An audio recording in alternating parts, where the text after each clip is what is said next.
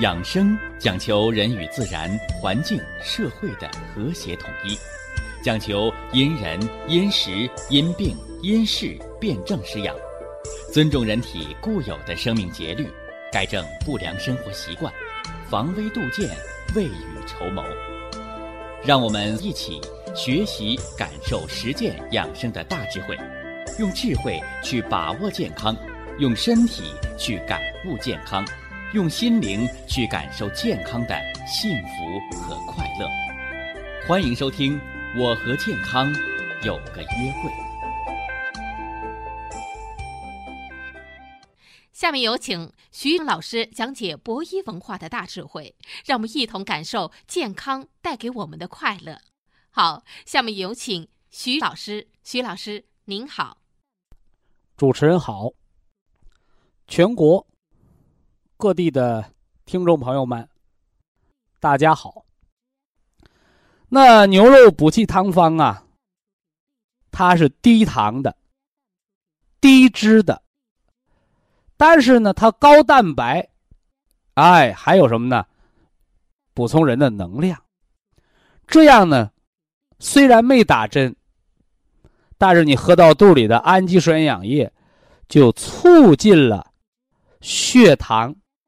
和血脂的代谢，这是富贵病人群啊，喝牛肉补气汤方，高蛋白、低脂肪、低糖，促进你体内的物质代谢，防了富贵病。得上富贵病，给你补充能量，改善你的代谢，是不是？哎，这是牛肉补气汤方。通过补足元气的阴血，来达到血糖和血脂的调节，预防富贵病的目的。那么高尿酸血症啊，高尿酸血症，是吧？你要真是肉吃的多了，是吧？说明你蛋白质代谢异常，产生过多的嘌呤。啊，爱吃肉的，爱喝啤酒的，爱喝火锅汤的，你那些叫垃圾蛋白。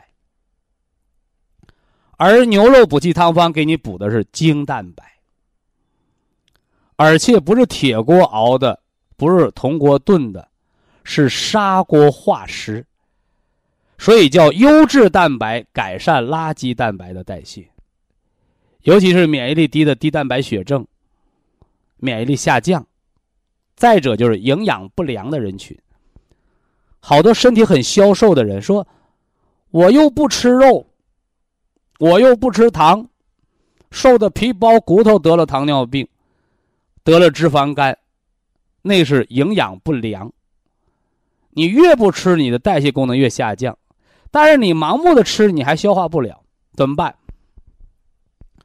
补充优质的蛋白，所以牛肉补气汤方的氨基酸营养液，是吧？小分子氨基酸营养液补充进去了，改善了代谢。增加了您的胆囊的胆汁儿的分泌，同时呢，促进了排尿，促进了排便，促进了体内淤积垃圾的排泄，尤其把肝脏的营养不良的脂肪样变，通过优质蛋白补充，是不是啊？通过低脂肪代谢把它清理出去，这是咱们。牛肉补气汤方，调富贵病。富贵病的朋友，这代谢综合症的糖尿病、血脂高、脂肪肝，啊，高尿酸血症的朋友，也可以放心使用的科学的道理。那么当然了，孤阴不生，孤阳不长，是吧？哎，我们在服用。牛肉补气汤方的同时，啊，加服长白山野生葡萄籽的提取物，是吧？原花青素，啊，原花青素。从这个祖国中医的角度来讲，这葡萄，葡萄又名草龙珠，尤其是野生葡萄，其生物活性要比种植的更高。那么长白山野生的葡萄，那更是中医中药取材当中的上品，是吧？葡萄又名草龙珠，常服让人身轻体健，是吧？延年益寿。所以可见呢，它是一个什么呢？哎，养人健康长寿的食疗。这是中医自古啊对葡萄的认识，浆果啊浆果。所以葡萄啊和这枸杞啊都属于浆果类啊。此外呢，按现代医学讲，原花青素的抗自由基的作用。就是来清除体内的自由基的堆积，抗血小板聚集，抗血栓形成，尤其是可以缓解体内的动脉硬化，哎，化解体表的老年斑的褐脂质的沉淀。这是原花青素的作用。那么，葡萄籽提取物原花青素，它又能抗疲劳。是吧？科学实验证明，吃了增加人的什么呢？抗疲劳的能力，是吧？那啥是抗疲劳？抗疲劳就是有劲儿。它为什么有劲儿？中医又告诉你：以人养人，以子养肾。所以你吃的不是葡萄皮儿，也不是喝的那个葡萄酒那个浆果，你吃的是种子里边的仁儿，养的是细胞核的能量。所以它是补肾的，所以站在科学的角度，中西结合的观点，我们就能看到更深层次的养生文化。呃，这段时间呢，咱们一直呢在给大家说这个中风啊，中风的六大成因。我们在说的是第一条，说的是高血压病。高血压病啊，是导致中风的。罪魁祸首。我们用了几档节目的时间，让大家明确了高血压病，它不是天上掉下个林妹妹。这高血压病，它是有因有果。那高血压病的因果，它的病根儿、根源。就在我们的血液和血管病变上。另外呢，大家还要知道，高血压病它是慢性病。什么叫慢性病？慢性病就有一个慢性形成，慢性。加重，而后呢，急性发作照中风。他要经历这么三个历史阶段：慢性形成三年，往复加重十年。所以高血压病，十年冠心病，二十年脑中风，这是它正常的发展速度。有的或快，有的或慢，但是再快，快不过十年；再慢，慢不过二十年，是不是？所以这个差距就叫个体差距了，啊，个体差异。那么高血压病，临床医生呢给他分三期，是吧？有的人说：“我就是高血压病，我怎么没中风啊？”我说：“你别着急啊，还没轮到你呢，是不是？哎，因为中风近百分之九十都是高血压病患者，所以在高血压病作为中风六大成因之一，也作为它的主要原因，所以在这儿呢，我要重点的拿点笔墨，我给大家好好的说道说道。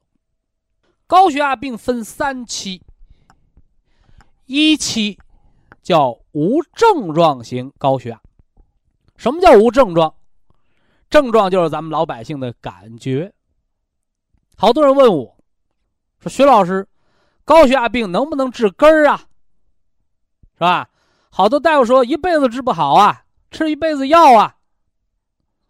那我告诉您，高血压病能治根儿，能彻底根除，但是前提条件就是，你是在一期高血压的时候就得到了非常全面、有效的治疗。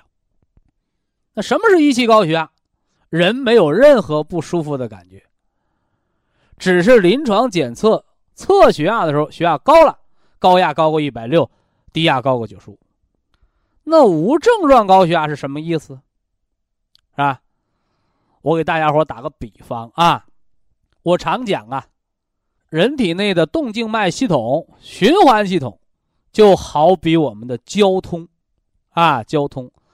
大动脉那就是高速公路，小血管就是田间小路，就是民间小巷，大脏腑就是城市，是不是？小零件那就是乡村。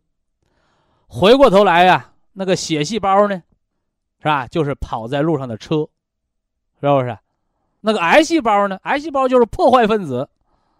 白细胞，白细胞就是警察呀，是不是？我给大家曾经做过这样形象的比喻。那么一期高血压是什么阶段呢？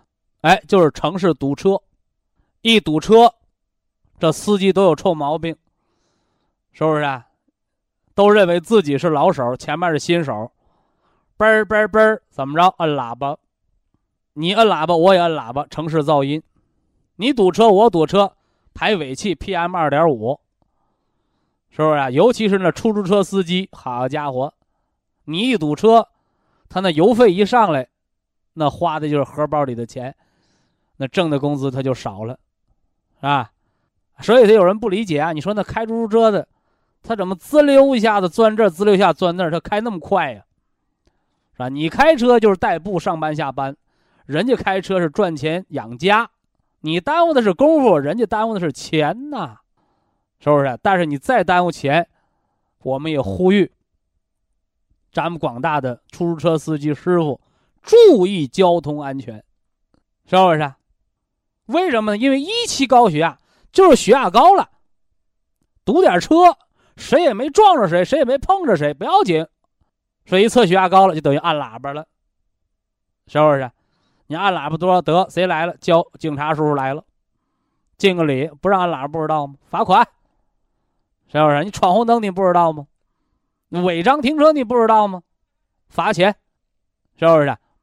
所以呀，中国呀，现在已经由这个自行车社会，逐渐的要步入汽车型社会了，是吧？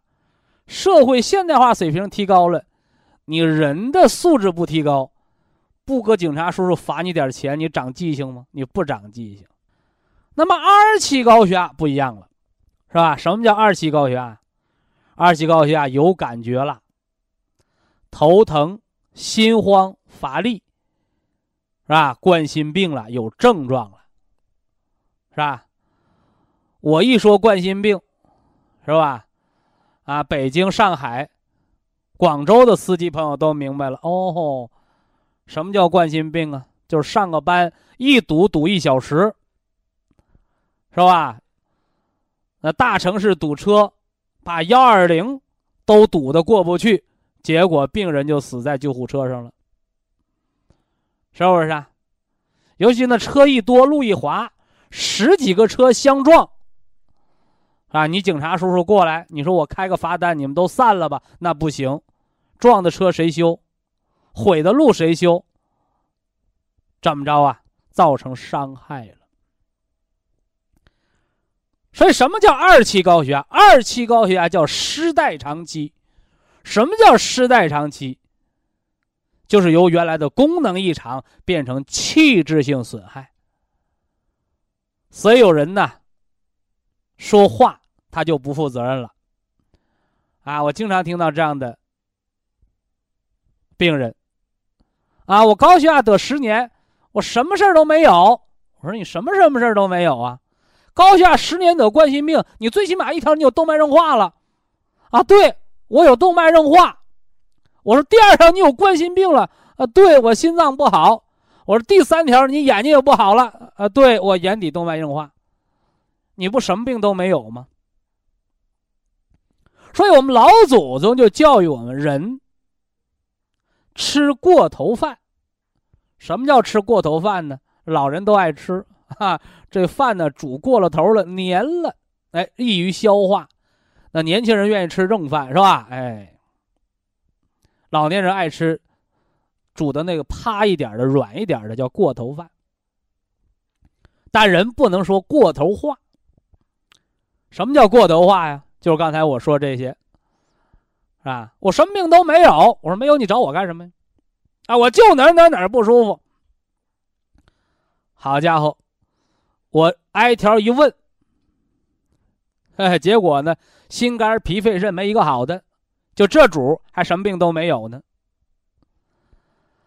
所以呀，老子说呀，啊，人贵有自知之明，叫自知者明啊，是吧？所以，人想健康，一定要对自我健康有个正确认识，啊。那这时候你再问我说：“徐老师，高血压病能根治不能治根儿不？”告诉你，治不了了，啊，因为零件坏了，能恢复功能就不错了。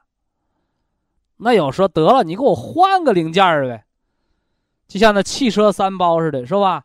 你给我换个发动机呗，那能换。那人的发动机是心脏，你给我换一个。是老张老李愿意换给你呀，还是你愿意换给老张老李呀？说我的心脏不犯不换，你给我换个眼睛，眼睛没人换的，那你就干脆给我动脉硬化，血管给我换一个，也换不了，是不是啊？所以治病不是修汽车，汽车零件坏了换新的，换原厂的，是不是啊？哎，人没有。是吧？所以只能对付着用，维持着用，修复，谁修？大夫修不了，自身修复靠什么？靠元气，靠五脏调和。所以二期高血压你能停药就不错了，你就别跟我说能不能治根儿了。而我们今儿要重点说的，是三期高血压，是不是？二期高血压的时候光。警察叔叔就治不了了，得需要什么呢？哎，修路的、修车的、修人的，是怎么还修人的？前一段时间的雾霾，好家伙，十几个车撞死了好几个，那就不光需要医院的，还需要火葬场的了。细胞坏死啊，是不是？哎，所以人得病啊，人就是个小社会、小宇宙。微观即宏观，宏观即微观，以小见大，以大见小。哎，你这让你学习起来，才叫智慧。你别光看眼前的，是吧？而我们今儿要重点说的就是三期高血压。三期高血压得中风。啊，有人说徐老师，我就二十年高血压，我没得中风。啊，没得呀？那你得什么了？哪儿不舒坦？我就是得眼底出血，心脏放个支架。呵，我说你有文化没文化呀？是吧？现在不少听众反映，嗯，听我说话刻薄，是吧？啊，听我说话长记性。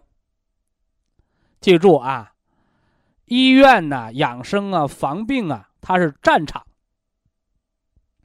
这个战场是消灭疾病。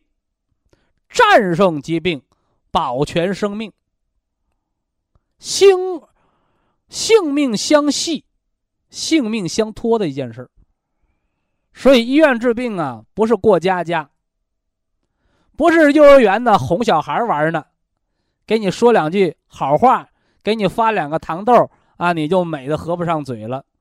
所以我这儿不是哄老哥哥老姐姐逗乐呢，是吧？我这是指挥你打仗呢，所以有时候我的语言上可能会过于严厉啊，过于严厉。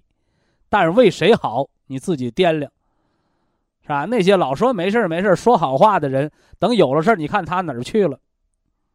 所以医学他来不得半点的马虎所以文化的养生，我们就贵在专业养生。什么叫专养生？你就别老说外行话，啊，保健酒空肚子喝，这空肚子喝酒得酒精肝啊，得胃肠溃疡啊，这是外行话，是不是？哎，啊，泡脚啊，呃，脚凉了搁热水，脚热了搁凉水，凉水泡出风湿肾炎来，这是外行话，是不是？哎。哎，药片饭前吃，饭后吃啊，啊，饭后隔五分钟，还隔八分钟呢。好东西都饭前吃，有毒副作用的都饭后吃。为什么？有食物垫着，它就减少副作用。你看，所以有些道理啊，就是成窗户纸儿，一捅就破了。但是，就是这一层层窗户纸儿，你就能看出水平高低。什么叫专家？复杂的事情简单化，是不是？什么叫抓假专家？故弄玄虚，挺没意思个事儿，是吧？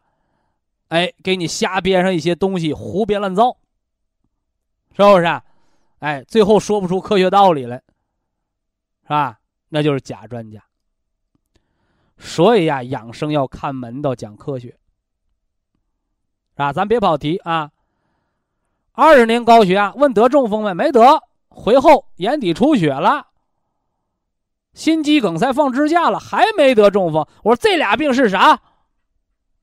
你看，连中风是啥都没搞明白。啊，我再说一个外行话啊。前段时间有那老外是吧？什么叫老外啊？中风啊，分出血的和缺血的。啊，出血的得活，啊，出血的得止，啊，缺血的得活。你但凡听到说这样话的大夫，告诉你贾医生。为什么中风就没有出血性的？是不是？说不对呀，是吧？哪个哪个老爷子得的就脑出血呀？哦，你看哪块发大水了？国家。为什么给他运矿泉水？怎么不告那灾民，你把那洪水蒯一瓢你就喝吧？喝洪水那个水是要死人的，那会有瘟疫。说为啥呀？原来的井水能喝，怎么洪水不能喝呀？洪水为脏水、死水，血行经络之外为死也。所以中风只有一种。就是缺血，堵塞了，血栓了，血过不去，叫缺血，是不是？出血了，脑出血了，怎么还缺血呢？因为血涌到血管外边去了。第一个，血出去叫血行经络之外，死血；第二个，你除那个血，就压迫了其他的血管。其他的神经组织造成压迫还是缺血，所以大家在本上写上中风只有一种，就是缺血，就是供血不足。因为出了血的也叫血行经络之外，叫死血。就像那高速公路出事故，那大货车噌，搁高速公路外边干农田里去了。那你有能耐，你搁农农田里你跑啊，你跑不了了，你翻了车了，你跑啊跑不了，为什么跑不了？那农田不是路啊，所以就造成交通堵塞了，是不是？一个道理，啊，一个道理，是吧？你包括有的那个桥给压塌了，那你搁河里跑啊，那不行，你不是船，是不是？船走船道，车走车道，人走人道。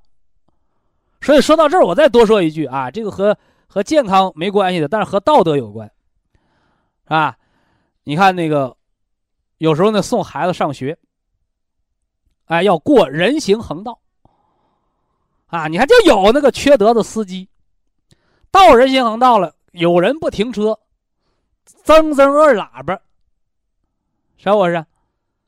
是吧？遇到这样的司机，我都想教育他两句。我说你家没孩子吗？你没送过孩子上学吗？你是断子绝孙的人吗？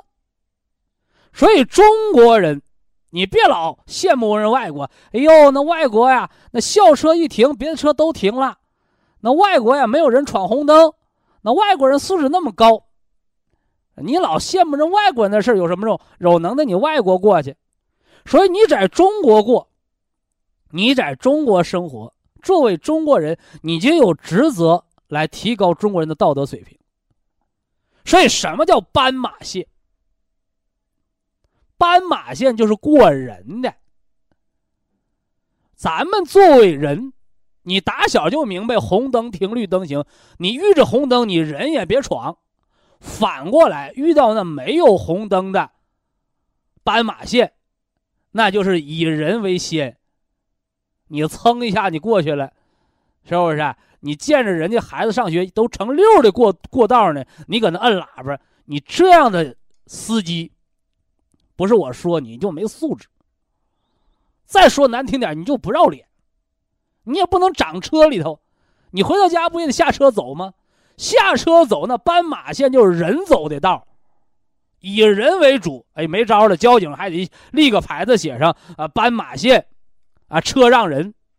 是吧？你考票前你寻思什么？你没学呀？你是不是？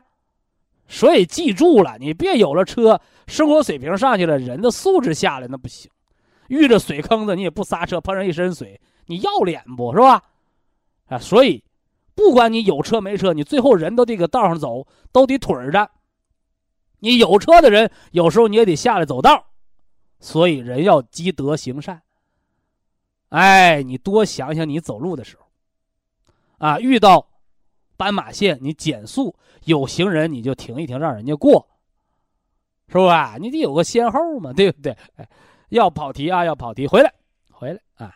什么叫中风？大家赶紧写本上，就一种缺血，血栓堵了，梗塞堵了，出血是坏死的血，这块形成淤血压迫了，都是供血不足，都是供血不足。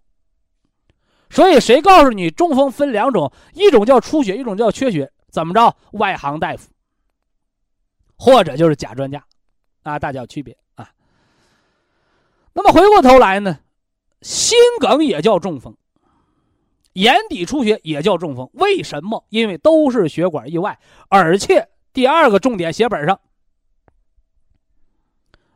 脑动脉、眼底动脉。还有我们的心脏的冠状动脉，它们的硬化程度是同阶段的，所以这个都称之为中风。外行还得区分啊，眼中风、心中风，别的了，是血管意外都叫中风，而且他仨得病就脚前脚后，而且得眼底出血、得脑梗塞、得心梗，他就跟你那摇骰子抽签一样。那血栓说堵哪儿就堵哪儿，它有一个随机性啊，而且三个月内是容易复发的。以下是广告时间。博一堂温馨提示：保健品只能起到保健作用，辅助调养；保健品不能代替药物，药物不能当做保健品长期误服。高血压病。它的因果关系是吧？首先要揭示一个误区，好多人认为啊，吃降压药就是治疗高血压。这个说法呀，甚至延续了几十年、上百年。但是呢，作为业内人士，是吧？作为医务工作者，我提示大家，提醒全国乃至于全世界的高血压病患者，降压药治疗高血压，甚至所谓的降压药根治高血压，这是个弥天大谎。啊，弥天大谎！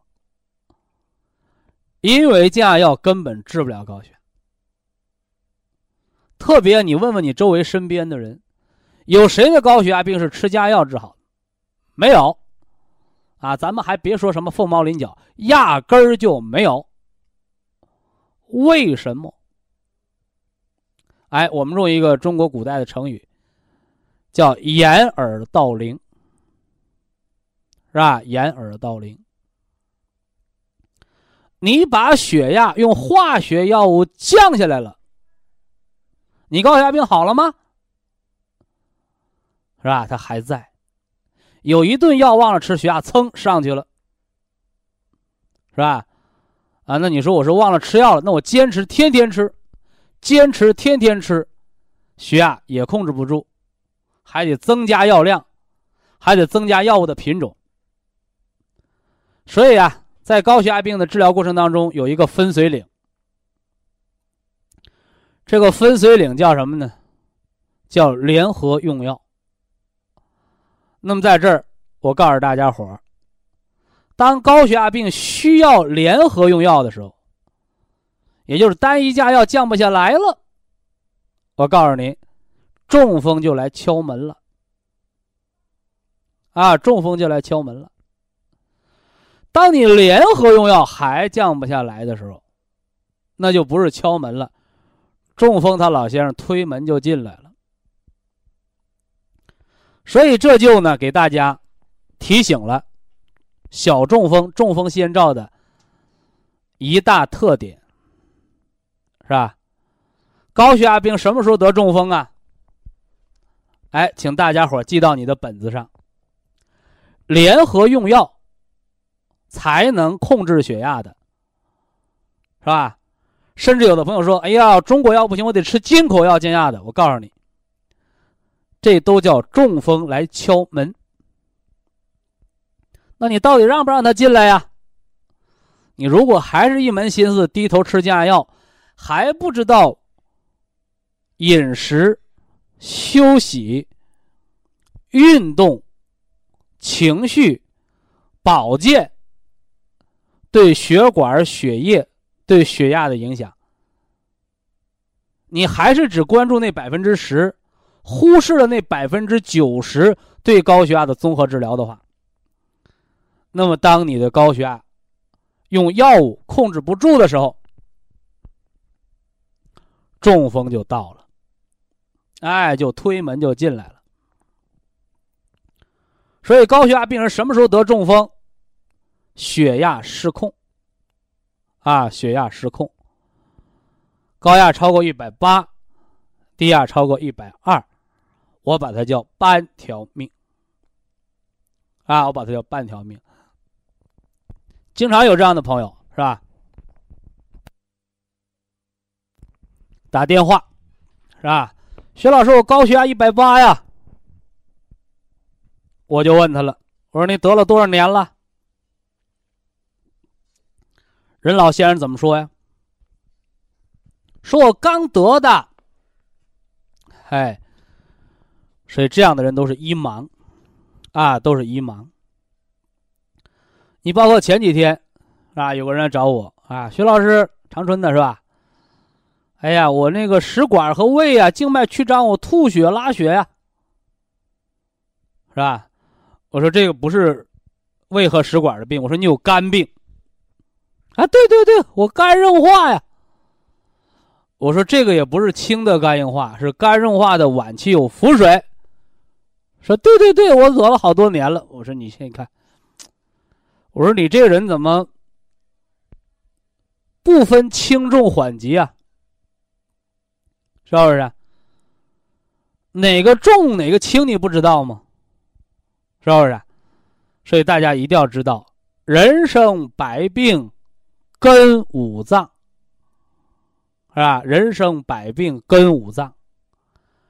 尤其是一些要命的病，什么呕血、拉血、吐血，急性病这些哈，你记住，急性病快要命了。但是，急性病不是天上掉下来个原子弹，它是怎么着啊？它都是冰冻三尺非一日之寒的事儿。高血压病照中风也是这么个道理，是吧？你不要到这个时候，哎呦，徐老师啊，我刚得高血压，吃药降不下来呀，没那够。啊，都是十年二十年的，是吧？或者你以前就没测过血压，你压根儿就不知道。有没有高血压病一发现就中风脑出血的？有，但是是你刚发现，绝对不是你刚得。除非那个先天脑血管畸形，那是长了一辈子了，对不对？而这大家一定要认识到去。所以这是给大家说的第一条：高血压病什么时候得中风？有两个重点啊。用药控制不住血压了，吃药打针降不下来了，那就要中风了，啊，那就要中风了。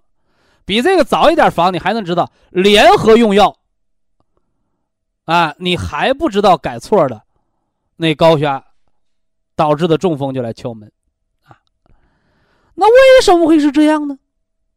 下面我来说本质和现象的关系。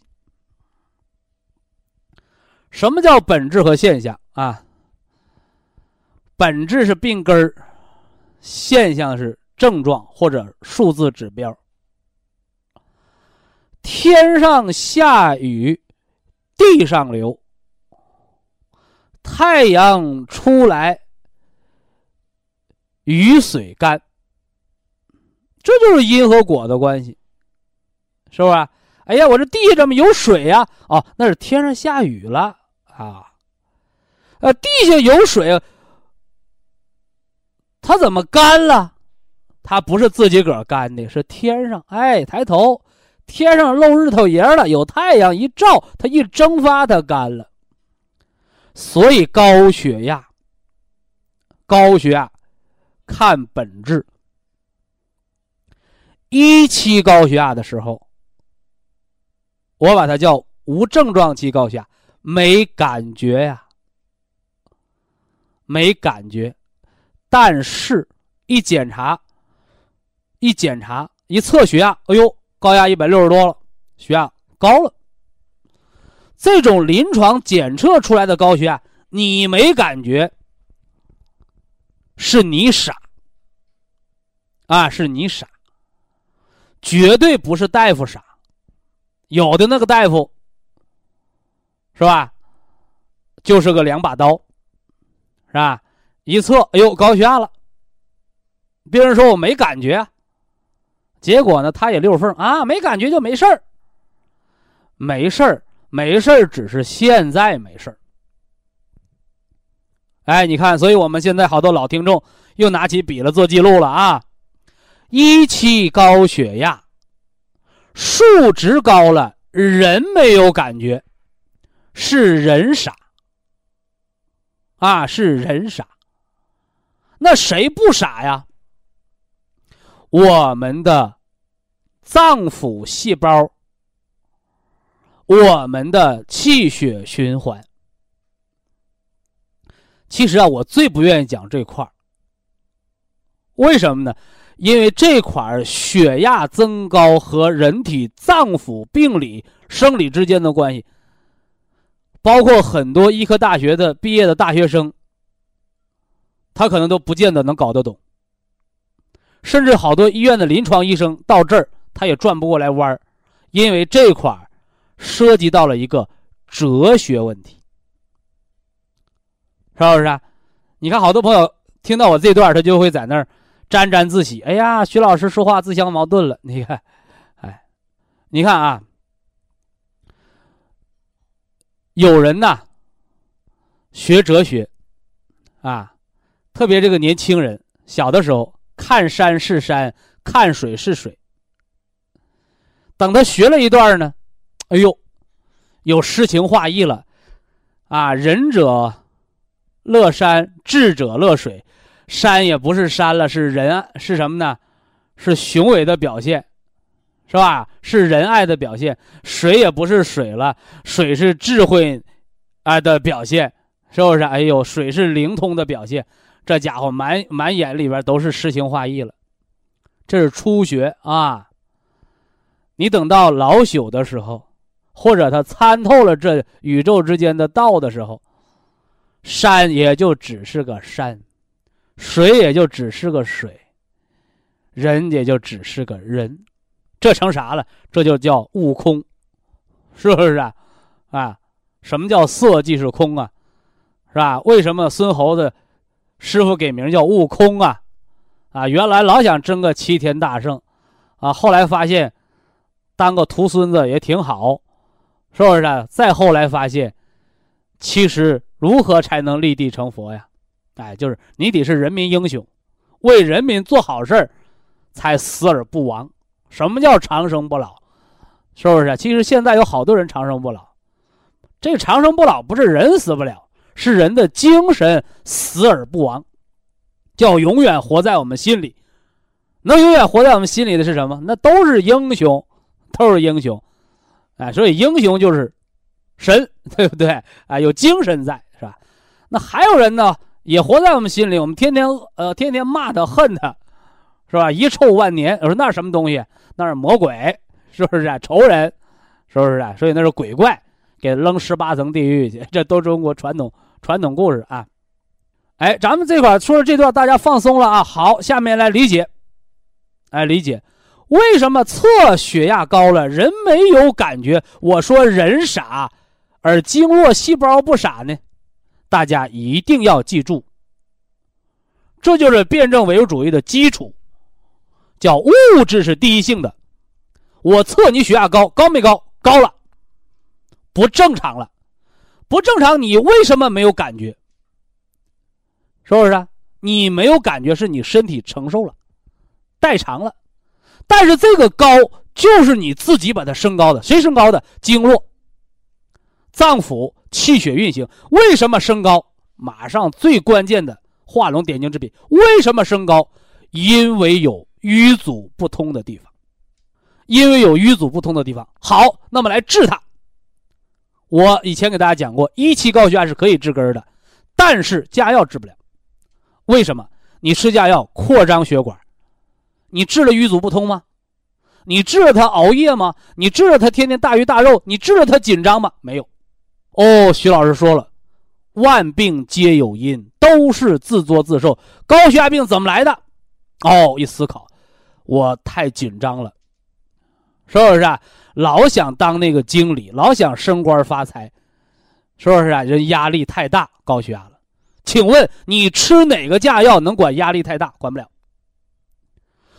有的是吃的多，动的少，你吃哪架药管他都没有。有的是晚上不睡觉，白天睡觉，阴阳颠倒，你吃哪个药管都不管。但是我为什么告诉你，这个阶段一期高血压是可以治根的？用养的方法是可以治根的，很简单，因为你现在没有感觉，现在没有感觉。有的错误是可以改的，有的错误是改不了的。怎么说？怎么说？你骂人了，你可以给人家赔礼道歉。用中国老百姓的话说，骂也不疼不痒的，他道歉了，我们接受，浪子回头。回过头来，你杀人了，你把脑瓜子给弄下来了，杀人了，你还道歉，命没了。所以中国人说杀人偿命，你这错改了有用吗？能改吗？改不了。所以告诉大家，高血压病为什么一期能根治？因为代偿，就是因为你没有感觉，你能根治。那么到了二期高血压。一半的能根治，一半根治不了。到了三期高血压，根本就治不好，能维持就不错了。所以到二期有一半能根治，有一半能消除症状，能停药。到三期，你能消除症状，能减药就不错了。停药的都算奇迹了。所以三期高血压。那个肝硬化腹水哇哇吐血的，还问我徐老师，我啥时候能彻底治好？我说你活着就算好。我这话难听，但我说的是真话。谁还告诉你尿毒症的人能彻底恢复肾功能的？是不是？那你让我让他举举手给我报个到，是吧？我得跟他多学习，说明我能耐还还差，对不对？哎，好了啊，今天讲了高血压病一期为什么能根治，说了为什么降压药治不了高血压，说了高血压病人没感觉，而脏腑有感觉，他去改错提升血压，但是你脏腑他将就你，只会坏习惯成病，好习惯成健康，所以人的健康。不能伤害脏腑，你得顺其自然去养生。所以高血压病不是治好的，是养好的。啊，知识很很重点，要重点记录。没听明白的慢慢琢磨。哈哈，这这个我日后还会强调啊。呃，今天的健康知识呢，咱们先说这么多。下来呢，给大家补一补肠道益生菌的课。啊，每天咱们都要。重点的来说说肠道益生菌。人常说呀，说病从口入，而实际上呢，慢性疾病的形成啊，往往和人的饮食和胃肠健康呢有着密切的关系。那么，健康的饮食、健康的肠道，那么和人体肠道益生菌的建立又是密不可分的。肠道益生菌是人体当中防治胃肠癌变。和富贵病的最好的自然良药，而新生儿阶段呢，是肠道益生菌环境一生当中的黄金时代。如何帮助现代人远离癌症和糖尿病，恢复肠道益生菌群婴儿般肠道的黄金时代？科学家呢做了大量的科学研究，得出了两种有益于肠道环境改善的方法。第一种呢叫吃粪法，就是用婴儿的粪便为菌种，培养呢益生菌群，然后呢每天呢大量的把含有益生菌的菌水喝下去。这样一来呢，每天十亿、八亿的活菌就会喝到肚子里去，而且呢，每天都不能少，因为呢，肠道的环境呢已经出现了变化，只补充活菌，不改变肠道环境，那么只能让喝进来的活菌一批接着一批的死去，所以呢，有一天你不喝。活菌了，补进去的活菌呢就会死一半。有三天你不喝，活菌呢就剩十分之一或者百分之一。如果一个礼拜不补充活菌，那么以前补进去的活菌也就都死光了。另外呢，科学家呢研究出一种方法呢，叫活菌的体内增殖法，就像。喝母亲的初乳一样，它是益生菌最好的天然饲料，所以母乳喂养的孩子啊，是后天胃肠健康的最好的保障。但是呢，成年以后，人的肠道环境啊，已经开始恶化了、破坏了，再给成人喝母亲的初乳，已经解决不了任何问题了。那么，科学家不懈的研究发现。长时间食用自然食品，较加工后的食品，则更利于肠道益生菌的增殖。尤其是加工过的食品当中，所含的色素、香精、防腐剂以及抗生素等有害物质，不但呢是致癌物质。是胃肠环境恶化的罪魁祸首，同时呢，也是肠道益生菌的杀手。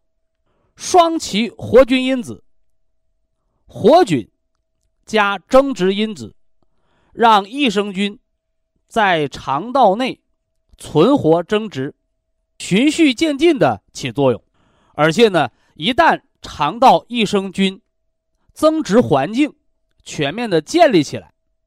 那么肠道的健康将是让人受益终生的。所以呢，体内增殖法，它是世界公认的绿色肠道健康的一种自然的疗法。非常感谢徐正邦老师的精彩讲解。下面有请打通热线的朋友，这位朋友您好。这位朋友您好啊！啊，石老师你好，哎。我是山东烟台博医有缘人，哦，烟台我用户，呃嗯。烟台的，啊，我今天呢和老师通话，我心情非常激动哦，和感谢，嗯嗯，谢谢老师。啊好，我从一一年呢走进了博医堂，到今天，我那个我的心通通过听你的讲课，我知道了这个病是养好的，而不是打针和吃药治好的。下面呢，我就呃那个我知道我是个医盲，呃，那个经走了老弯路，您以前甭谦虚，甭客气，咱们直接啊。说问题。我以哦前呢，嗯一有病和孩子俩就到机关卫生所去打针。嗯。吃药。嗯。我通过听你的讲话呀、讲课呀，我知道了我那个一些那个补地的方法。我今天探探我走到博医堂两年多，我的感受，请老师指导一下好吗？啊，好好，老人家，啊嗯，老师，你听，我是一个我教你救回了一命的第二次生命的人。我这个蛋白年纪现鸟啊，我这个蛋白鸟已经将近二十年了。哈、我那个医治、打针、吃药、中药和住院都用过了。我有时候一次最多能打到十个青霉素吊瓶儿，帮我简直就打二乎了。嗯，我通过这两年在博一堂调练，我的蛋白尿好了，徐老师啊哦，蛋白尿没了，啊，嗯潜血也没了啊好，啊！你说叫我多高兴啊！啊这再次表示感谢徐老师。嗯我再一个是我从小还有一个咳嗽和哮喘的病，哦，每到一年呢，就是爸爸过年的时候啊，是最重的时候。哦，最冷的天儿它就最重是吧？啊，对嗯，情绪睡不着觉，我一宿晚上就能吐一卷卫生纸的痰。嗯哎呦，你说说，哎呀，糟了！我我自个儿去打吊瓶，我自个儿都会对药。我就告诉大夫，你给我打什么什么药的吊瓶。大夫大夫都说你成了医生了这就是久病成医的由来。啊！对，哎，那 其实你这么长时间病没治好，那都成庸医了，啊，对对对对，拿药啊顶着。我通过这两年的调整，我这个哮喘和咳嗽，今年一年没犯病了，徐老师啊嗯，哦，一年咳喘病没犯了啊没犯了，哎到现在我也没感冒过。啊，是。你说叫我多高兴啊，徐老师一年最冷的时候了哈。啊！对对对，嗯啊，我在这也就听你的课，你只告诉呃大家伙怎么预防，我都叫怎么做没错，嗯，啊冬天少洗是澡，别出汗，别锻炼，嗯，啊。对，再一个是我甲状腺结节，去年检查的还是呃那个多发性的结节，哦今年去查的时候啊，成颗粒性的了。哦徐老师颗粒样的是不是就治好了？那叫萎缩了，叫，叫萎缩了啊！哎，就是萎缩了，嗯，啊，我不太懂。再一个就是结节呢就是淤血，啊，大面积的结节呢，它就形成了一个甲状腺的肿，就变大。啊等这个肿啊淤血啊吸收了，它就变成小的什么呢？你可以叫颗粒，其实也啊可以叫什么呢？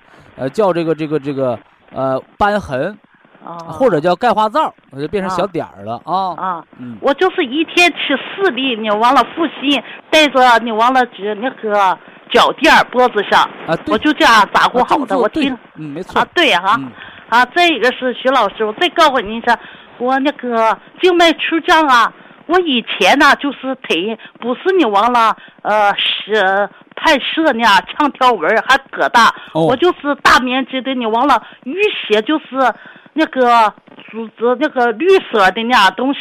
有一次我去洗澡，就在那个呃腿上，人家说你多长时间没洗澡了？我说我就是天天洗澡，嗯我还是那个，他们说你这是怎么了？我一看那是静脉曲张，哦，我这个静脉曲张也调好了，徐老师。哦，静脉曲张也调好了。啊，对，就现在就有几个血丝丝，就原来那淤血疙瘩，它都回流了，它就逐渐的颜色就变浅了。啊，嗯，对挺，好。好，徐老师，我再次表示感谢你，嗯徐老师嗯啊。我还有不足的地方，请徐呃，老师说您的帮我问题，老人解决。家啊，啊啊，嗯，啊，我是一个喝凉水都长肉的同志 喝凉水都长肉 啊。我一米六三，我一百六十多斤呢，徐老师。哎呦，那可不轻喽！啊，对呀、嗯我就是从生孩以一米后啊，六三，老太太多大岁数？我今年五十五岁哦，还不到六十。啊，还不到六十、啊，一米一斤的毛病六三的话，你要一百四十斤呢，一百三十斤呢，还应该不错啊。对啊，我最起码多了胖二十斤的脂肪，是吧？啊，对对对对，嗯，我痰湿可能还重，满脚满手啊，一块呃一痒痒就快化痰湿，饭后嚼山楂丸，山楂丸。吃完山楂丸了，饿了还想再吃东西，别吃了。对那这种饿的感觉呢，就叫化痰湿。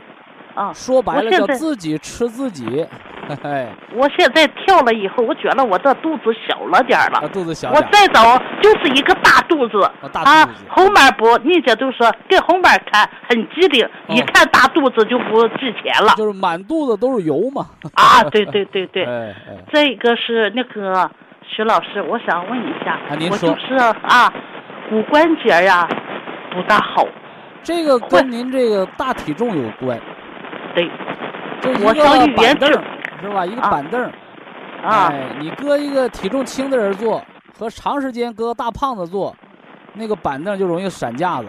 对对对对，所以体重我超重的人，膝关节的负担就重，啊，他就容易磨损呗，是吧？哎，我现在跳的吃杜仲，从杜仲哎，上就吃骨碎市以后啊。补就行，对，杜仲骨碎补，嗯，啊，吃五子粉，咱们就吃俩，有我吃六个，啊没必要，我疼啊长骨头没有长草长那么快，啊！哎，我你疼的话，你是维持了脚垫，说明里边有炎症。啊骨碎补六粒给什么人吃呢？啊给骨折了，躺床上，骨头老长不上的骨不连的人吃的是六粒。啊哎，四粒给什么人吃呢？给啊骨质疏松的。骨质疏松的人骨摔个跟头，压缩性骨折了，这样的人压缩性骨折的吃六粒，骨质疏松的吃六粒，吃四粒。啊像你这增生的，你就吃两粒，顶多三粒啊，啊！不要多吃，你多吃无益啊，啊，因为这东西都是钱来的，你吃的越多，花钱越多。对对骨病的调养就是个慢调的过程。啊啊啊！你要吃止疼片，今儿吃明天就不疼，它不疼啊，但里边没长好。你停了止疼药，它还疼。啊那骨碎补它不是止疼药，它是保健品，是让你那个补骨，让骨头长好的这么一个保健食品，中药保健食品啊。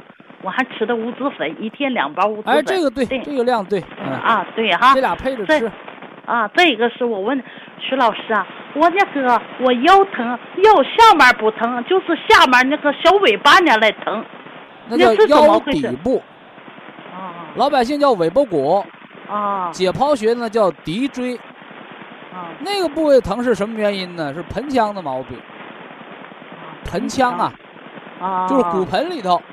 啊哎，那这个怎么办呢？我们考那个呼吸八卦台，您就按这个方案调整。下次打电话，咱们尽量拿通话线路好的电话，你不然那个滋啦滋啦响啊，老电频音影响交流啊。我们祝老太太健康。